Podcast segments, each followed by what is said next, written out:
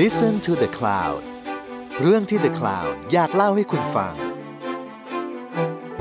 สวัสดีค่ะคุณอยู่กับเตยภาสินีประมูลวงจาก Art Teller และนี่คือศิลปะการต่อสู้พอดแคสต์ที่จะมาเล่าให้ฟังถึงการต่อสู้ด้วยศิลปะของเหล่าศิลปินและนักสร้างสรรค์จากหลายยุคหลายสมัยสวัสดีค่ะเตยนะคะยินดีต้อนรับอีกแล้วกับรายการศิลปะการต่อสู้เย่ เสียงคุณเตยวันนี้เตยอยู่กับใครแนะนำตัวอีกทีนึงสวัสดีค่ะพบกับปิ่นอีกแล้วค่ะก็คือปิ่นมีคำเนาะจากดี1839ใช่เลยซึ่งจริงๆตอนนี้คือเตยเองก็ทำดี1839ด้วยเช่นกันนะคะโอเคแล้ววันนี้เราจะมาคุยกันในประเด็นที่ค่อนข้างใหญ่เพราะฉะนั้นน่ะเราจะแบ่งเป็น2ตอนในที่สุดเราก็มี2ตอนกับเขาอีกแล้ว แกคือฉันทำมา1ปีเพิ่งมี2ตอนแค่อันเดียวคือแวนโกะอันนี้จะเป็นเรื่องใหญ่อีกเรื่องนึงซึ่งก็มันก็ผ่านมาประมาณปีนึงพอดีเลยก็คือในตอน COVID-19 Art ใหญ่จริงเรื่องนี้ใช่คือเราจะเห็นเลยว่ามันเกิดการเปลี่ยนแปลงอะทั้งในแง่ศิลปะภาพถ่ายหรือว่าแฟชั่นใช่แล้วจริงๆแล้วว่าโควิดมันกระทบทุกภาคส่วนเลยใช่โดยแบบ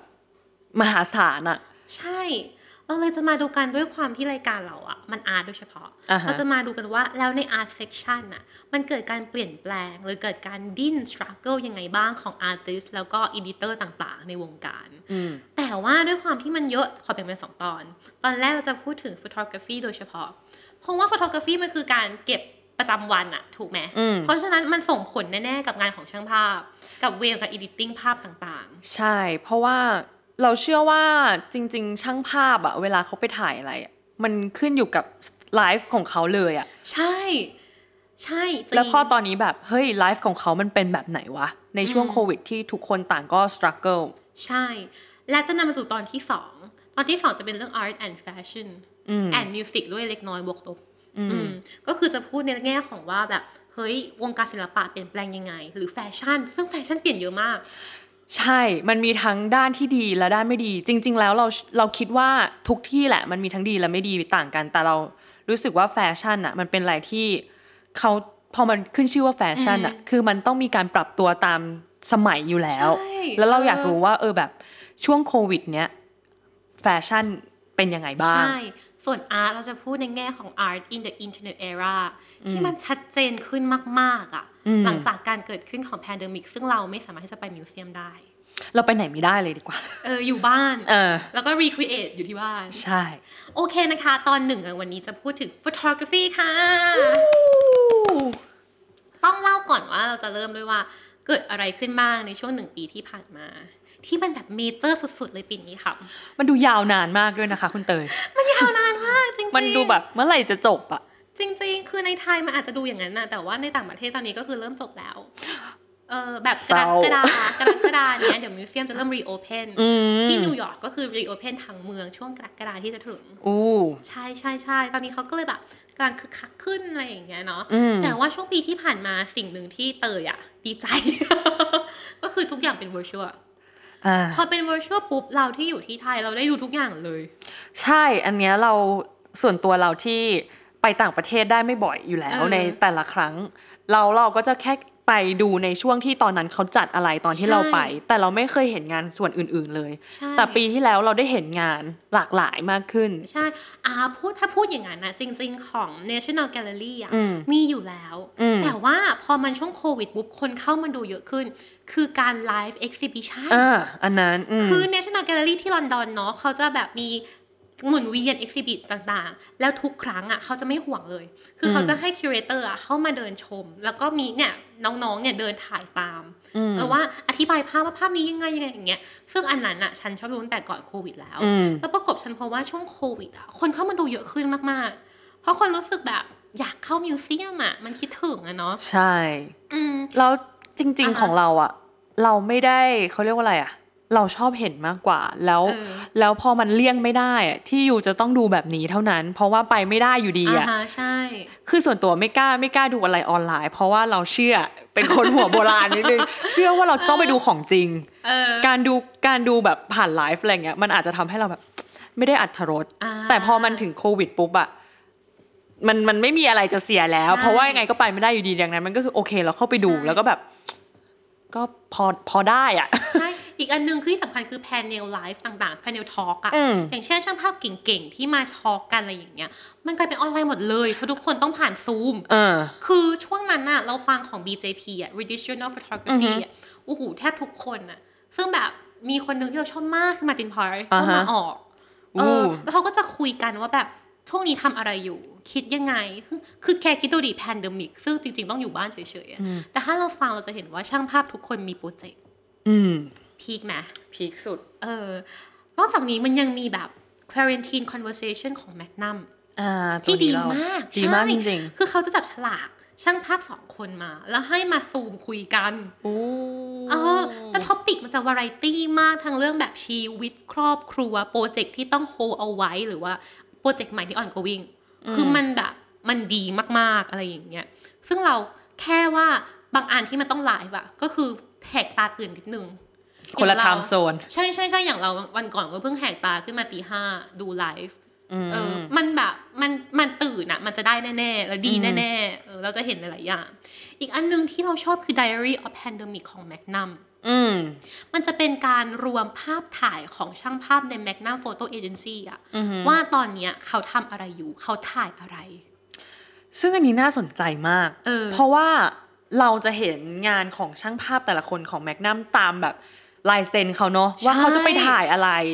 รอย่างเงี้ยคือเราจะพอเดาทางได้แต่พอมันเป็นช่วงเนี้ยช่วงโควิดอะเราไม่รู้เลยว่าไดอารี่ของเขาจะเป็นแบบไหนซึ่งเราได้เห็นอีกมุมมองนึงของช่างภาพที่เราแบบเห็นมาแบบเนี้ยมาตลอดแต่พอมันเป็นช่วงโควิดเป็นไดอารี่ตัวเนี้ยมันเป็นอีกพาร์ทนึงเป็นชีวิตของเขาแล้วเราได้เห็นอีกมุมมองนึงเลยใช่แล้วเราชอบความที่ว่ามันคือท็อปปิกเดียวกันเลยอะคือโควิด-19 อะแต่ช่างภาพแต่ละคนมีมุมมองและแบบโอ้โหวิธีการอะที่จะ reach ประเด็นเนี้ยคนละแบบที่ฉันชอบคนหนึ่งเล่าคุณโทมัสนามสกุลอะไรนะดูวอลแซกป่ะอันนี้ถ้าเกิดอ่านผิดให้มาบอกว่าอ่านยากจริงๆอันนี้คือเราชอบมากชอบเพราะว่าเขาใช้ซูมไปพื้นที่ต่างๆแล้วแคปเจอร์มาเข้าไปตามห้องมีตติ้งต่างๆเนาะว่ามันมีอะไรเกิดขึ้นแล้วที่เราชอบมากคือตอนช่วงเลือกตั้งซึ่งมันจะเกิดในช่วงโควิดพอดีเนาะตอนที่คุณโจไบเดนขึ้นมาแล้วทุกคนเข้าไปในซูมห้อง praying for แบบโจไบเดนแล้วเข้าไปแบบแคปเจอร์มาว่าตอนนี้กำลังทำอะไรแล้วมันเป็นแบบการจุดเทียนออนไลน์อ่ะซึ่งแบบเขาแคปมาทั้งหน้าจอเลยนะว่าแบบมันมีอะไรยังไงบ้างซึ่งมันทำให้เราเห็นว่าเอ้ยการถ่ายรูปมันไม่ใช่แค่แบบถ่ายรูปผ่านกล้องแล้วอ่ะมันเป็นการแคปเจอร์ด้วยมุมมองของคนคนนั้นว่าแบบเขาเข้าไปอยู่ตรงไหนแล้วเขาเห็นอะไรตรงหน้าแล้วแคปเจอร์สิ่งนั้นมาซึ่งอันนี้เราแบบโอ้โหเราเห็นแล้วแบบมันคอนเทนต์มันหนักแน่นตรงนั้นแล้วก็ภาพที่เห็นน่ะถึงแม้มันจะไม่ใช่ภาพถ่ายไม่ใช่โฟโต้อ่ะแต่มันเล่าเรื่องอ่ะนึกออกใช่มันคือบอกทั้งสื่อกลางในยุคสมัยที่สื่อกลางมันเปลี่ยนไปด้วยอ่ะใช่คือแบบอย่างที่เตยพูดเลยคือเรื่องอินเทอร์เน็ตเอร่าคือมันแบบโอ้โหมันแข็งแกร่งขึ้นมากใช่คือมันมีอีกอันนึงคล้ายๆกันก็คือเป็นซูมรูมของคุณหมอแนวหน้าต่างๆอันนี้ฉันจำชื่อช่างภาพไม่ได้ฉันเคยเห็นอยู่อย่างนี้แหละก็คือไปแคปหน้าจอของคุณหมอที่คุยกันน่ะตามแนวหน้าต่างๆว่าแบบตอนนี้ทำไงอย่างเงี้ยมาแล้วก็มา publish เป็นงานอันนั้นก็น่าสนใจซึ่งจริงๆงานทั้งหมดไม่ใช่ทั้งหมดไม่กล้าพูดทั้งหมดมันเยอะมากอะเนาะงานส่วนหนึ่งอะมันจะถูกจัดในมิวเซียมด้วยชื่อว่า COVID Photo Museum แต่ยังไงคะพี่สาวอุ๊ยมิวเซียมเนี่ยไม่ใช่มิวเซียมแบบ physical museum นะเป็น virtual museum เป็นมิวเซียมในเน็ตก็คือเหมือนเว็บไซต์อ่ะแหละก็คือเขาไม่มีมิวเซียมแบบ on ground เลย no, เกิดขึ้นมาในแบบ on the cloud ค่ะใช่เพราะฉะนั้นเราจึงจะแบบเห็นว่าเฮ้ยจริงๆ pandemic มันส่งผลต่อภาพถ่ายจนมันกลายเป็นมิวเซียมหนึ่งอันได้เลยอ่ะวันนี้เราจะมาบอกว่าหลังจากที่เราสองคนได้ผ่านมา1ปีดูภาพกันมานะคะถึงหมื่นไหมคะโอ้โหไม่กล้าเคลมแต่ว่าก็คิดว่าดูมากกว่าปีก่อนๆจริงๆเรียกได้ว่าค่อนข้างชัดเจนค่อนข้างดูเลยอ่ะเพราะว่าพอเหมือนกับเราทำงานปกติเนาะเราจะถูกแบ่งเวลาไปการเดินทางไปนู่นไปนี่ไปนั่นแล้วเราอ่ะไม่ได้ดูตรงช่วงนั้นแต่อันนี้คือตื่นมาเราทำงานเลยถูกป่ะแล้ว เราก็นอนที่บ้านอย่างเงี้ยก็คือมันคือการดูภาพแทบจะตลอดเวลาใช่เราจะมาบอกกันว่าในช่วงปีนี้เราจะไวบ์อะไรบ้างอ้าวโหน่าสนใจจังเลยค่ะเมื่อเปิดมานะคะปรากฏว่าเฮ้ยเมื่อต้นปีที่แล้วเดือนมกราคมปลายเดือนมกราคมโควิดมาเมืองปิดโอเควัยแรกที่เจอก็คือตกใจเมืองร้าง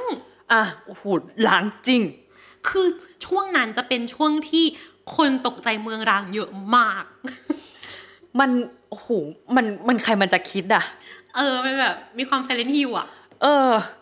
เพราะฉะนั้นมันจึงเกิดโปรเจกต์ถ่ายเมืองร้างเยอะมากๆอือฮึคือ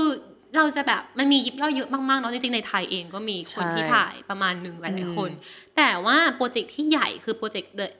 The Great Empty ของ New York Times ที่เขาจะแอสไซน์ช่างภาพในแต่ละพื้นที่ทั่วโลกอ่ะไปถ่ายเมืองร้างโอ้โหพี่สาวคือเห็นอันนึงที่ฉันตกใจมากที่เธอเปิดให้ฉันดูคือภาพ Times Square ใช่ใช่คือขยี้ตาเพราะว่าจริงๆตั้งแต่เกิดมาไม่เคยเห็นพื้นของ Times Square เพราะว่ามันจะเต็มไปด้วยผู้คนเดินขวักไขว่กันตลอดเวลาแล้วครั้งเนี้ยคือแบบเฮ้ยมันได้เห็นสุดตึกแบบจุดสูงสุดของตึกแล้วได้เห็นถึงพื้น Times Square ใช่มันแบบงงเนาะงงมากอ่ะแต่เราต้องพูดก่อนว่าเราไม่ได้มองว่าโควิดเป็นเรื่องที่ดีนะไม่มองขอ disclaimer ไว้เลยนะใช่ว่าแบบมันไม่ใช่สิ่งที่ดีการเกิดภาพเหล่านี้ไม่ได้บอกว่าเฮ้ยมันดีนะใช่เราแค่จะบอกว่าเนี่ยช่างภาพเขา struggle ยังไงบ้างผ่านวันนี้และเราถูกถ่ายเราถูกเก็บรวบรวมสิ่งนี้ไว้อะด้วยแบบไหนบ้าง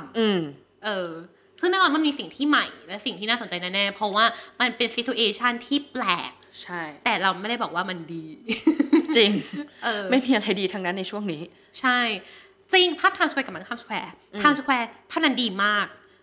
คือเราเลื่อนดูกันหมดอะเนาะเพราะมันมีหลายเมืองจริงๆแบงคอกก็มีใช่แต่ว่าแบงคอกรู้สึกคนเมกันไทยซึ่ง Times Square ดีมั้ยดีแต่เรารู้สึกว่ามันเป็นภาพที่ถ่ายยังไงก็สวยพูดงี้ได้ไหม เพราะว่ามันคือ reflection อ่ะแล้ว reflection อ่ะมันถ่ายสวยอยู่แล้วแต่เราเองเราชอบภาพที่ลอนดอนที่มันเป็นตึกแบบตีบเข้าไปข้างในเราว่ารูปนั้นอ่ะสวยอีกอย่างนึงเพราะว่าฉันเคยไปลอนดอนด้วยมั้งเพราะฉันเป็นคนชอบลอนดอนโดยแบบ native อยู่แล้ว ฉันก็เลย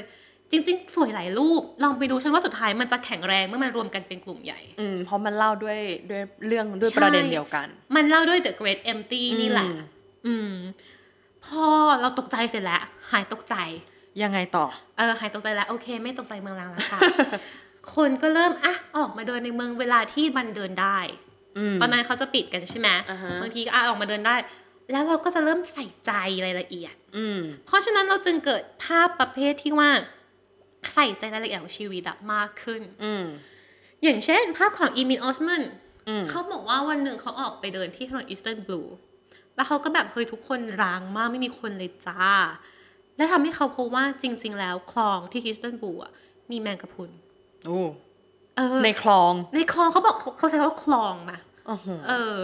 ใช่ฉันก็เลยงงเหมือนกันแต่ว่าเขาก็ถ่ายมาเป็นรูปแมงกะพรุนในน้ำซึ่งสวยมากเลยแบบน่าสนใจหรือมันจะมีงานของคนนึงที่เราชอบคือโอลิเวียอาร์เตอร์โอลิเวียอาร์เตอร์จริงๆเป็นคนทำงานเป็นผู้หญิงเนาะแล้วเขาทำงานเกี่ยวกับแบบความสัมพันธ์ความรู้สึกอะไรแบบนี้อีกแล้วอยู่แล้วภาพที่เขาถ่ายเป็นภาพดอกไม้วันแม่ที่เหี่ยวเขาจะถ่ายทุกวันตอน 10 โมงเช้าแล้วถ่ายอยู่แบบหลายวันจนดอกไม้ที่บานมันค่อยๆเหี่ยวแล้วก็หายไปอ่ะซึ่งจริงๆคุณงานของคุณโอลิเวียเราจะเห็นว่าถ้าเป็นช่วงปกติเราจะเห็นเรื่องคนเรื่องอะไรเนาะฉันเห็นภาพคนเขาเยอะมากใช่ๆแต่พอมันมาเป็นช่วงเนี้ยมันเล่าด้วยคอนเทนต์เดียวกันคือเรื่องความสัมพันธ์ใช่แต่มันเปลี่ยนเป็นแบบถ่ายดอกไม้แทนที่จะเป็นคนเป็นอะไรอย่างเงี้ยใช่ซึ่งเรารู้สึกว่านี่คือ challenge ของช่างภาพมากๆเลยนะว่ายูจะสามารถเล่าเรื่องมนุษย์ได้อย่างไรโดยไม่มีภาพมนุษย์ใช่คือแล้วพอแบบเตยเล่าคือมันคือแบบประเด็นเดียวกันเลยอะแต่มันแค่ transform จากไปถ่ายคนอะมาเป็นดอกไม้มาเป็น subject เป็นสิ่งของแทนอะไรเงี้ยใช่อีกคนนึงที่เราแบบต ลกตกใจสุดๆก็คือมาร์ตินพาร์มาร์ตินพาร์เป็นคนหนึ่งที่เราดูไลฟ์ BJP แล้ว British Journal of Photography เนอะ BJP ถามมาร์ตินพาร์ว่าถ่ายอะไรอะเพราะเขาถ่ายคนเยอะมากเนาะมาร์ตินพาร์ต้องถ่ายไปทะเลไปอะไรอย่างเงี้ยคือมาร์ตินพาร์ไม่ถ่ายคนมันแบบลุงถ่ายอะไรอาจจะมีเรียลฟู้ดมีอะไรอย่างงี้แต่มันก็มีความแบบ culture มันจะต้องไป public space แน่นอนอะสำหรับฉันอะมาร์ตินพาร์ตอนนั้นก็แบบยิ้มๆแล้วตอบว่าอ๋อตอนนี้ผมกำลังสนใจนกแถวบ้านครับ ฉันก็แบบคือไงนะคะลุงคือลุงนั่งเหรอคะแล้วมองหน้าต่างแล้วเห็นนกเหรอคะแล้วงงไปไม่ถูกเลยเห็นรูปแล้วพบว่าเขาถ่ายนกจริงๆนกพิราบแล้วเป็นนกที่หน้าตาตลกมากตลกจริงค่ะคือหน้าตานกพิราบมันดูเหมือนแบบในรูปมาร์ตินพาร์จริงมันก็ยังมีความฮิวเมอร์ในฉบับของเขาแต่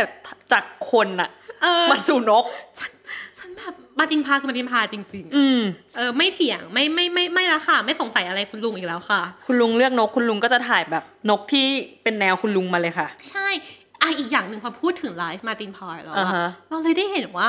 อย่างมาร์ตินพาร์หรือว่าหลายๆคนเรากล้าพูดว่าช่างภาพเก่งๆทุกคนอะอ่านหนังสือเยอะ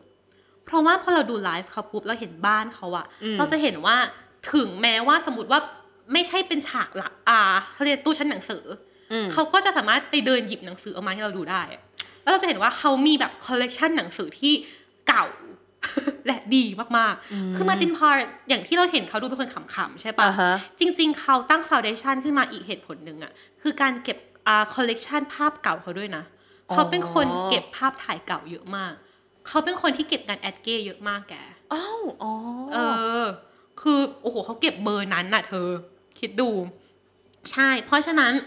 เขาจะมีคอลเลกชันเยอะมากแล้วเขาจะดูงานเยอะมากๆเพื่อพัฒนางานตัวเองด้วย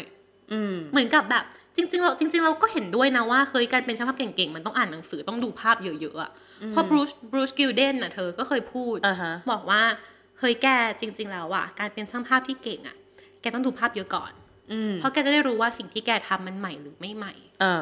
แล้วมันมีคนทำไปแล้วหรือยังเพราะไม่งั้นอยู่ทำมันอยู่คิดว่ามันใหม่อ่ะจริงๆมีคนทำมาแล้วอยู่จากศูนย์ถูกไหมใช่นั่นแหละเพราะว่าการไลฟ์แบบนี้แหละทำให้เราได้รู้คือมันได้รู้จากเขาในแบบเชิง personal มากยิ่งขึ้นเนาะเพราะว่ามันไม่รู้จะไปไลฟ์ที่ไหนมันก็ต้องไลฟ์ที่บ้านแล้วมันก็เห็นบ้านแล้วบ้านมันก็บ่งบอกว่าคนคนนั้นเป็นยังไงจริง interior คือบอกทุกอย่างของชีวิตแกจริงฉันชอบสีเขียวฉันก็คงไม่เลือกทา ห้องสีชมพูอ่ะใช่ๆๆเหมือนฉันตอนนี้เริ่มอยู่บ้านเองอะไรอย่างเงี้ยมันก็จะมีไวท์ของฉันอยู่อ่ะความแบบดอกความสีความ มันใช่อ่ะมันบอกได้แค่นี้อ่ะเนาะ2ค่ะ2แล้วนี่3แล้วสิคะ3แล้วค่ะ3แล้วค่ะ3คือไวท์การอยู่กับครอบครัวอันเนี้ยก็เห็นจริงๆคนธรรมดาก็เห็นถ่ายส่วนใหญ่ก็คือจะถ่ายรูปลูกรูปอะไรอย่างงี้กันถูกมั้ยหรือมันจะมีบางคนที่ออกไปถ่ายบ้านอื่นๆก็มีอย่างเช่นแบบทุกคนมาอยู่ที่หน้าต่างนะแล้วก็แชะภาพให้แต่ว่าที่อยากพูดถึงคือ Paolo Pellegrin คือปกติเราจะคุ้นชื่อคนนี้กับการถ่ายสงครามปาเลสไตน์ต่างๆสงครามเป็นคนถ่ายคอนฟลิกต์ปรากฏว่าวันหนึ่งกำลังแบบคิ้วกระเป๋าเลยจ้าจะไปขึ้นเครื่องบินจ้าโควิดมาคอนฟลิกต์ที่ใหญ่กว่าที่งานจะไป คือโควิดใช่ทุกคนเลยบอกว่าพาโลกลับบ้าน ไม่ต้องไปแล้วกลับบ้านปรากฏกลับบ้านปุ๊บเขาบอกเขาทำไม่เป็นอ่ะเขาอยู่บ้านไม่เป็นอ่ะ คนที่มันต้องออกไปเผชิญ อะไรมาตลอดเวลาเนาะใช่อยู่บ้านไม่เป็นไม่รู้จะทำอะไรกับชีวิตเขาก็เนี่ยกลับจับกล้องแล้วก็ถ่ายรูปลูกกับเมียเขาถ่ายดีเขาถ่ายรูปลูกออกมาแบบน่ารักถ่ายรูปเมียมันน่ารักอะไรอย่างเงี้ยแล้วเขาก็ถ่ายรูปบ้านเขาต้นไม้แถวบ้านถ่ายอะไรแบบนี้หลายๆอย่างอะไรอย่างเงี้ยแล้วเขาพูดมาคำหนึ่งเขาบอกว่าจริงๆแล้วการที่เขาได้อยู่บ้านอยู่กับลูกอยู่กับภรรยามันทำให้เขาได้เห็นเนี่ยลูกเขาเติบโตอะได้เห็นรายละเอียดของลูกเขาบางอย่างที่ถ้าเขาทำงานแล้วเขาแค่กลับมาเล่นกับลูกเขาจะไม่ได้เห็นคาแรคเตอร์บางอย่างของลูกหรือว่าแบบรอยฟันของลูกรอยการเติบโตของลูกสิ่งเหล่านี้ถ้าเขาไม่ได้อยู่บ้านเขาจะไม่ได้เห็นนะใช่หรือแบบเกเกอรี่เฮลเบิร์นอย่างเงี้ยก็ถ่ายรูปก็น่ารักคนรักลูกอะเนาะ จริงหรือแบบมีคนหนึ่งอีกมาร์คพาวเวอร์แต่มาร์คพาวเวอร์ชอบถ่ายลูกสาวอยู่แล้วเป็นคนรักลูก จริงๆเราจะเห็นช่างภาพถ่ายรูปลูกก็เยอะนะพูดถึงแล้วฉันชอบหลอกแฟนฉันหลอกว่าเธอช่างภาพที่เก่งๆอ่ะรักเมียกันหมดแหละแหมเขาก็เป็นอย่างนั้นอยู่แล้วไม่เห็นต้องไปหลอกอะไรเลยคนนั้นน่ะแต่เรื่องจริงนะคือเราเห็นหลายๆคนเลยอ่ะที่เขามีเนี่ยภรรยาเป็นซัพพอร์ตเตอร์แล้วแบบเขาจะรักภรรยามากๆอะไรอย่างเงี้ยเวลาเขาพูดถึงภรรยาอะไรอย่างเงี้ยเนาะหรือหลายคนก็คือจะให้ภรรยาดูงานให้ด้วยอย่างเช่นอเล็กซ์แบบก็คือจะให้แบบรีเบคก้าเป็นคนดูงานให้ต่อมาก็คืออันนี้สำคัญมากๆไม่พูดไม่ได้ยังไงคะคือข่าวจากฟรอนต์โรว์จริงเพราะว่าในสถานการณ์อื่นเราจะไม่ค่อยเห็นอยู่แล้วการไปถ่ายอะไรอย่างนี้ใช่คืออาจจะมีแต่อาจจะไม่ได้เยอะขนาดนี้ไม่ได้ชัดเลยว่าแบบใช่ซึ่งมันมีเยอะมากคือถ้าเกิดแกดูนิวยอร์กไทม์ยุคนั้นตอนนั้นคือโอ้โหเยอะมากถูกไหมหรือจริงๆที่เราชอบอาจจะเป็นในแง่ของการที่แบบเอามามีกิมมิคบางอย่างอย่างเช่นงานของอัลเบอร์โต เกลิยานีที่เขาจะถ่ายแบบเขาเรียกว่า medical staff อ่ะพยาบาลหรือว่าคุณหมออะไรแบบนี้เนาะที่เขาอยู่แนวหน้าแล้วมันจะมีแบบรอยเหนื่อยบนตาหรือว่ารอยแบบเรียกว่าแว่นอะไรที่แบบอยู่มาหลายชั่วโมงเนาะแล้วมันแบบโอ้โห impact มากๆหรืออีกภาพนึงคือภาพของWorld Press Photo ของเนี่ยปีเนี้ยเธอที่ได้รางวัลเนาะใช่ๆก็คือแมทนิสสันเป็นภาพของคุณยายคนหนึ่งที่มีแบบพยาบาลเกาะอยู่แล้วเหมือนเป็นรูปแบบปีกนางฟ้าคือ description ก็คือว่าคุณยายคนนี้ไม่มีใครแบบกอดมาแล้ว5เดือนเพราะว่าเขารักษาตัวถูกไหมใช่เขาแบบอยู่ต้องแยก isolate ตัวเองถูกไหมเพราะว่าถ้าเจอญาติๆเจอลูกๆอาจจะเอาโรคมาติดก็ได้แล้วตอนนั้นไม่มีวัคซีนไม่มียารักษาทุกคนไม่รู้ว่ามันจะรุนแรงขนาดไหนอะไรอย่างเงี้ยเพราะฉะนั้นเนี่ยคือครั้งแรกที่เขากอดคนน่ะแล้วมันคือแบบฟิสิคอลฮักกับเธอที่โอเคมันคือการที่เราถ่ายทอดความรู้สึกดีๆต่อๆกันน่ะมันเลยเป็นภาพที่ทรงพลังมากๆอีกเรื่องนึงที่อยากจะเรสขึ้นมาที่เล่าก็คือเธอแฟนฉันทำงานอยู่ต่างประเทศใช่ไหมถ่ายรูปใช่ไหมถ้าเกิดว่าแกถ่ายรูปช่วงแพนเดมิกไม่จำเป็นต้องแค่แนวหน้านะคือไปถ่ายอะไรก็ได้ในเมืองถ้าเป็นแพนเดมิกจะได้แพนเดมิกฟรีก็คือเหมือนค่าเสี่ยงภัยจำนวนแบบค่อนข้างเยอะคือมันเป็นทุกสายอาชีพเลยปะที่นั่นอ่ะคืออันนี้ไม่กล้าตอบได้แค่นี้จริงๆว่าช่างภาพมีช่างภาพได้แน่ๆแบบขออนุญาตพูดแบบหลักร้อยแบบอัพเหรียญนะไม่ใช่บาทนะอย่างเช่นแบบพูดเลยแล้วกันก็แบบ200เหรียญอะไรอย่างเงี้ยก็คือมันมันคือมันต้องออกไปไงมันไม่สามารถอยู่ในบ้านได้ในบางกรณีที่ต้องไปถ่ายเนาะใช่แต่มันมีค่าเสี่ยงไปให้เขาไงแล้วเขาก็จะมีแบบเขาเรียกว่านะ criteria มาว่าอยู่ต้องใส่หน้ากากอันนี้นะอยู่ต้องมีการตรวจอุณหภูมินะอยู่ต้องอะไรอย่างนี้นะแล้วยังมีค่าให้อีกแล้วของทุกอย่างคือเบิกได้มันเลยเหมือนกับว่าแบบสุดท้ายแล้วเขาก็ยังคิดถึง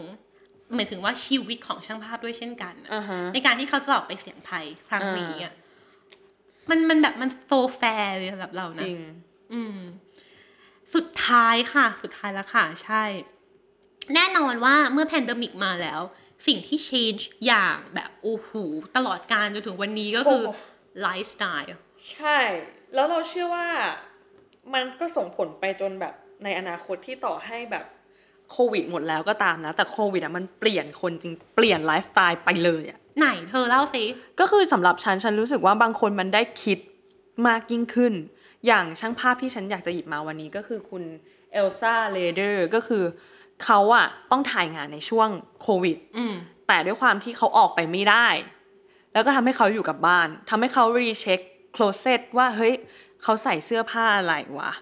เขามีอะไรบ้างแบบที่เป็นแบบของตัวเองเนาะแล้วเขาพบว่าจริงๆเขาบริโภค fast fashion เยอะมากโอ้ยอย่าว่าแต่เขาเลย ฉันก็เป็นก่อนหน้านี้ใช่แล้วมันทำให้เขาเรียกว่าอะไรหยุดแล้วก็คิดว่าแบบเฮ้ยตัวเองจะวางแผนชีวิตยังไงต่อไปแล้วเขาก็เลย create project ขึ้นมาเพื่อแบบสะท้อนให้ถึง fast fashion ถ่ายรูปไม่ได้ใช่ไหมจ๊ะใช้ scanner จ้ะเฮ้ยดีจังใช่เขาใช้ scanner แล้วแบบว่าเอาเสื้อผ้าที่อยู่ในตู้เสื้อผ้าเขามาแบบซ้อนในสแกนเนอร์แล้วก็สแกนโหซึ่งมันทำให้เราเห็นความแบบ เยอะของแฟชั่นอ่ะใช่แล้วความที่เราผลิตแล้วเราใช้อย่างแบบสุรุ่ยสุร่ายอ่ะแกจริงฉันก็คล้ายๆแต่ฉันไม่ได้ทำงานเป็นศิลปะ ฉันคือแพ็คใส่ถุงแล้วก็บริจาคเห็นมือถือเราไหมอ่ะเป็นแบบไหนอ่ะใช่ปะปิ่นจดเวลาไว้นะเราอีกประเด็นหนึ่งที่เราแบบเฮ้ยชอบมากก็คือการที่เขาใช้สแกนเนอร์มันก็คือเป็นการบอกอีกว่ามันคือการผลิตซ้ำอ่ะนึกออกป่ะเพราะมันสแกนมันปื๊ดอ่ะมันทำได้อีกเรื่อยๆอ่ะแล้วเขาก็แบบเฮ้ยสิ่งเนี้ยเขาอยากแบบเขาเรียกอะไรจริงจังกับมันมากยิ่งขึ้นเนาะเพราะว่ามันส่งผลถึงชีวิตด้วยเพราะว่าการที่อยู่บ้านอ่ะเขาก็รู้ว่าเขาไม่ได้แต่งตัวอะไรแล้วเขาก็เลยมองย้อนไงว่าที่ผ่านมาเขาแต่งอะไรมาบ้างแล้วมันก็มา represent ผ่านแบบภาพที่ไม่ใช่การถ่ายคือสื่อกลางของมันอ่ะคือผลลัพธ์มันได้ภาพแต่สื่อกลางอ่ะมันเล่าตั้งแต่สื่อแล้วว่ามันไม่ได้เป็นกล้องมันเป็นสแกนเนอร์อุ๊ยอันเนี้ยต้องคุยยาวๆตอนหน้าเลยแกจริงฉันมาสปอยไว้ก่อนอันนี้สปอยจริงแต่ว่าเก็บเอาไว้เพราะว่าไม่งั้นเดี๋ยวพรุ่งนี้จะไม่มีอะไรเล่าโอ้หยุดละค่ะอันนี้มันนำเสนอว่าแบบมันทำให้มันเปลี่ยนแล้วมันทำให้คนมองตัวเองมากยิ่งขึ้นว่าที่ผ่านมามันเป็นยังไงใช่หรืออย่างแบบอย่างเราอย่างเงี้ยแน่นอนว่าตอนนั้นเรายังเรียนปี6อยู่ที่คณะเภสัชเนาะกลายเป็นว่าเราต้องอยู่บ้านเฉยๆตอนนั้นคืออยู่บ้านเรียนออนไลน์ไม่ใช่ว่าเฉยๆไม่กล้าพูดเฉยๆเลยอยู่บ้านเรียนออนไลน์เดี๋ยวจะจำได้แล้วปรากฏว่ามันกลายเป็นว่าเราต้องแบบเฮ้ยชีวิตเปลี่ยนตื่นมาแทนที่จะต้องเดินทางอ่ะมันอยู่หน้าคอมทั้งวันแล้วมันกลายเป็นว่าเราไม่สามารถแยกได้อีกแล้วว่านี่คืองานหรือนี่คือชีวิตส่วนตัวแกซึ่งสิ่งเนี้ยไม่ค่อยเวิร์กแล้วมันเกิดขึ้นกับลูเชียบูริเชลลี่เช่นเดียวกันคือเขาเป็นช่างภาพที่อุ้ยเขาถ่ายรูปน่ารักมากนะฉันชอบมากน่ารักมากเขามีความแบบมาตินพาอิชอ่ะมีความลูกสาวมาตินอ่ะเขาก็คือจะถ่ายว่าในตู้เย็นตอนนี้ของเขาเปลี่ยนไปยังไงบ้างอย่างปกติเขาอาจจะไม่ค่อยมีอาหารอยู่ในตู้เย็นพอไปกินข้างนอกอย่างเงี้ยกลายเป็นว่าเขาต้องสต็อกของในตู้เย็นอุ้ยเรื่องสต็อกของคือที่สุดบอกบ้านฉันก็เป็นอุ้ยแล้วยิ่งช่วงนั้นแบบไม่ขายอะไรบางอย่างอ่ะฉันต้องสต็อกอะไรบางอย่างอ่ะฉันรู้เลยอะไรบางอย่างเธอคืออะไรใช่ๆหรือเขามีเวลาได้ดูนอกหน้าต่างได้เห็นว่าเฮ้ยข้างบ้านน่ะเป็นยังไงเขาออกมารดต้นไม้เวลาไหนหรือเขาไปนั่งคอมเวลาไหนเขาเริ่มงานยังไงมันกลายเป็นว่าเขาได้ pay attention กับชีวิตตัวเองมากขึ้นแล้วเห็นว่าจริงๆชีวิตเราก็เปลี่ยนไปนะช่วงนี้จริงแล้วแบบมันก็อยู่บ้านตลอดเวลาอะไรอย่างเงี้ยหรืออีกอันนึงอันนี้ก็คือเป็นเรื่องของความรักนะคะแน่นอนว่าจริงๆช่วงนั้นน่ะเราจะเห็นเรื่องราวเลิฟสตอรี่เยอะมากจริงความแบบเฮ้ยดูหนุ่มข้างบ้านแล้วก็แบบแอบรักเขาแล้วก็ส่งจดหมายอะไรอย่างนั้นน่ะเธอคิดออกใช่ไหมแล้วสุดท้ายก็ได้แบบเป็นแฟนกันแบบว่าส่งอยู่บนอะไรนะที่ฉันเห็นเขาทำไวรัลกันอะที่แบบว่าอยู่ตรงตึกตรงข้ามกันแล้วมายืนบนดาดฟ้าอะไรอย่างงี้ไม่เกิดขึ้นกับฉันไม่มีมันมีโปรเจกต์อย่างนี้จริงๆของคุณจอห์นน่าบรอนมันเป็นเรื่องของคนที่เจอกันช่วงโควิดเพราะเขาบอกว่าเมื่ออยู่บ้านไม่มีอะไรทำอยู่ก็จะหาแฟนผ่านแอปพลิเคชันซึ่งมันมีคนทำอะไรอะวิเคราะห์มานะว่ามันเป็นช่วงขาขึ้นของเดทติ้งแอปเลยโอ้ my god จริงแม้กระทั่ง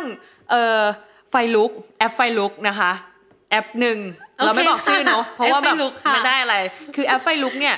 ก็คือมีการวิเคราะห์มาเลยว่าแบบเขาทำแคมเปญตอนนั้นเลยนะช่วงโควิดตอนแรกคือให้ทุกคนอ่ะ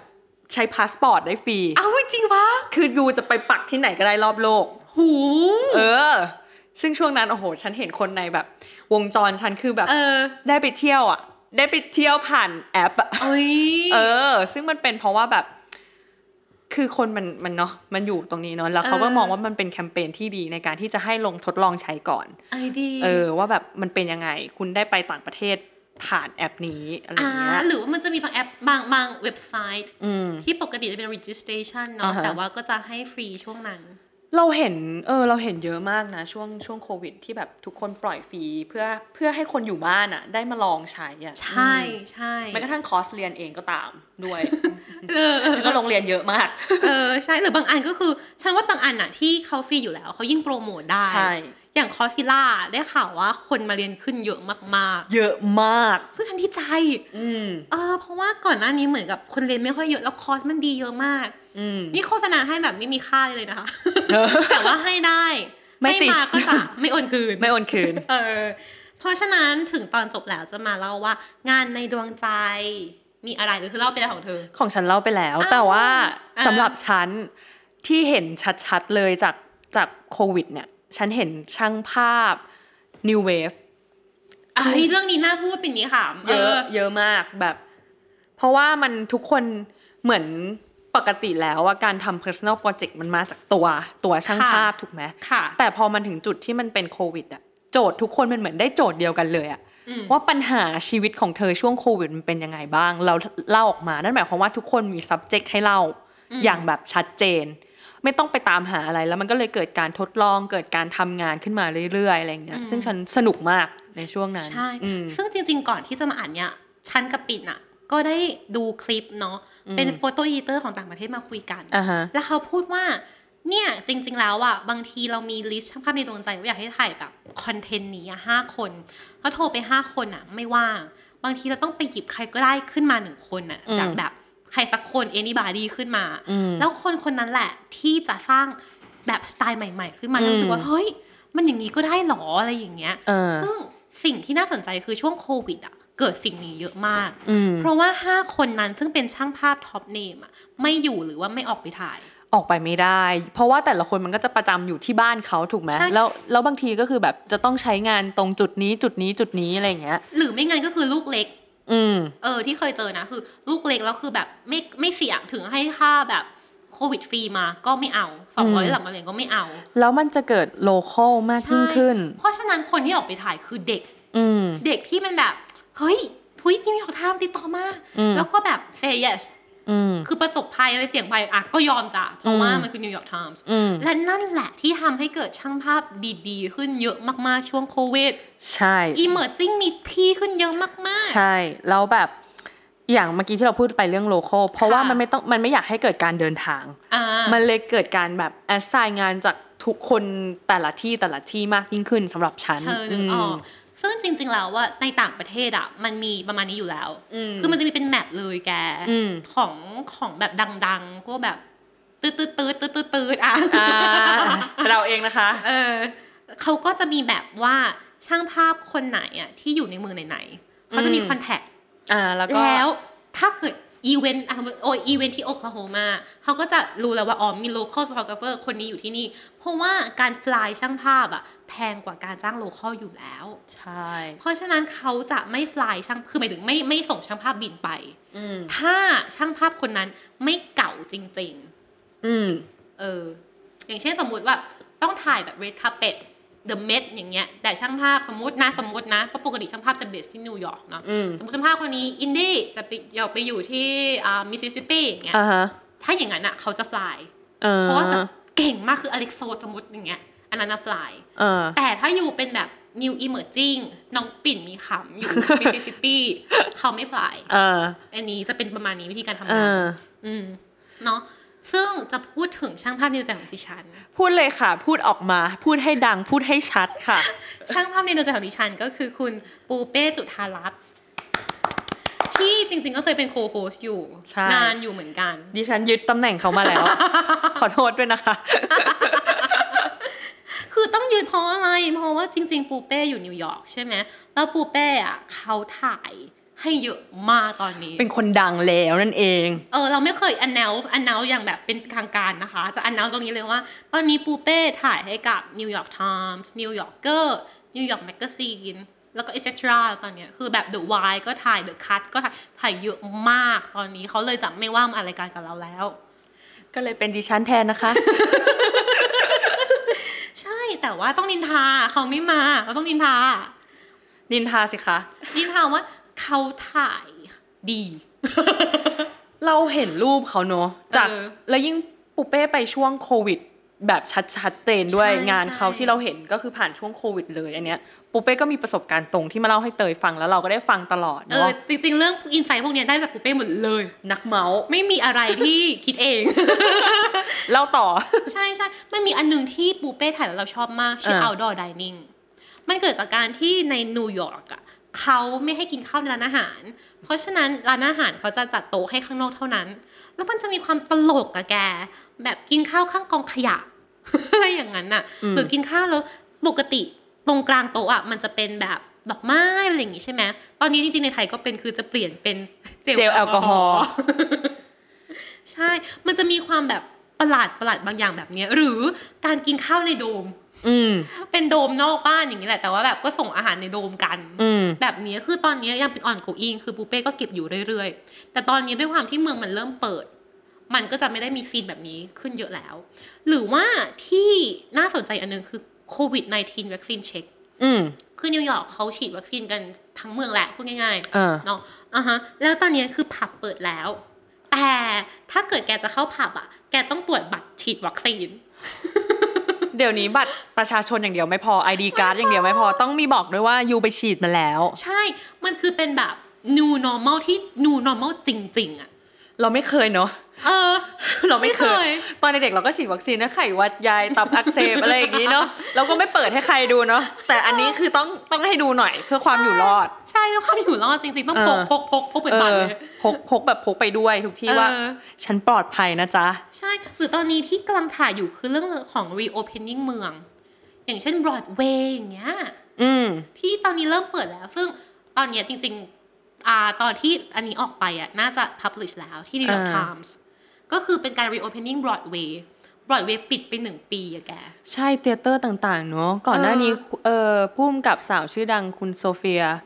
ก็ทำโซเฟีย Coppola ก็ทำคลิปโปรโมทว่าเธียเตอร์มันกำลังจะกลับมาแล้วใช่ก็คืออะไรๆมันก็เริ่มกลับมาแล้วล่ะในระหว่างที่เราอัดเหมือนภาพยนตร์วงการภาพยนตร์เขาก็พูดเนาะว่าแบบให้ไปดูหนังในโรงอ่ะใช่ซึ่งมันก็คือเป็น experience คือก่อนหน้านี้ช่วงโควิดมันก็เป็น on demand เนอะคือดูอะไรทุกอย่างในจอคอมในจอโทรทัศน์แต่ต่อไปนี้ก็หวังว่ามันจะกลับมาเราจะกลับไปในภาวะปกติได้อย่างปลอดภัยมากใช่จริงและนั่นแหละค่ะขอจบตัดจบได้ค่ะจบซึ่งจริงๆจะบอกแบบว่าปูเป้จุ๋อะเราไปดูภาพเขาได้ในปูเป้โฟโต้ใน IGชื่อปูเป้ POUPAYPHOTO ปูเป้โฟโต้ลองไปดูได้เพราะว่าเขาถ่ายภาพช่วงแพนเดมิกเยอะมากที่ปิ่นบอกเพราะเขาไปช่วงนั้นพอดีและ assignment ที่ได้ก็จะช่วงโควิดนะคะลองดูแล้วก็ตอนหน้าจะเป็นอะไรก็จะฝากติดตามเพราะว่ามันวาไรตี้มากคือตอนนี้ด้วยความที่เราสองคนชอบภาพถ่ายเหมือนกันมันก็จะมีความเป็นแบบจุดหนึ่งแต่ตอนหน้าจะวาไรตี้แล้วจะมีทั้งอาร์ตมีทั้งแฟชั่นแล้วก็มิวสิกของเธอนิดนึงแล้วอาจจะมีเรื่องมิวเซียมใช่พอทุกอย่างจริงๆมันส่งผลถึงกันหมดแน่นอนมากๆยังไงก็คือฝากติดตามด้วยนะคะแล้วก็จะบอกว่ารู้ลึกรู้จริงมากเรื่องแฟชั่นคือรีเสิร์ชมาแบบ200 ล้านนะคะเหมือนค่าตัว200 ล้านจริงๆนะคะยังไงตอนนี้ขอจบเพียงเท่านี้เจอกันใหม่อีก2อาทิตย์โหยจะลืมกันมั้ยเนี่ย2อาทิตย์แน่สรุปเขาไม่ได้ฟังเราตั้งแต่นั่นน่ะสิอย่าลืมกันนะคะ2อาทิตย์หน้าเรามาเจอกันใหม่เนาะกับตอนโควิดภาค2อย่าเพิ่งเบื่อปิ่นก่อนละกันได้ไว้เจอกันใหม่นะสวัสดีค่ะสวัสดีค่ะเทคแคร์นะทุกๆคนสวัสดีค่ะติดตามเรื่องราวดีๆและรายการอื่นๆจาก The Cloud ได้ที่ readthecloud.co หรือแอปพลิเคชันสำหรับฟังพอดแคสต์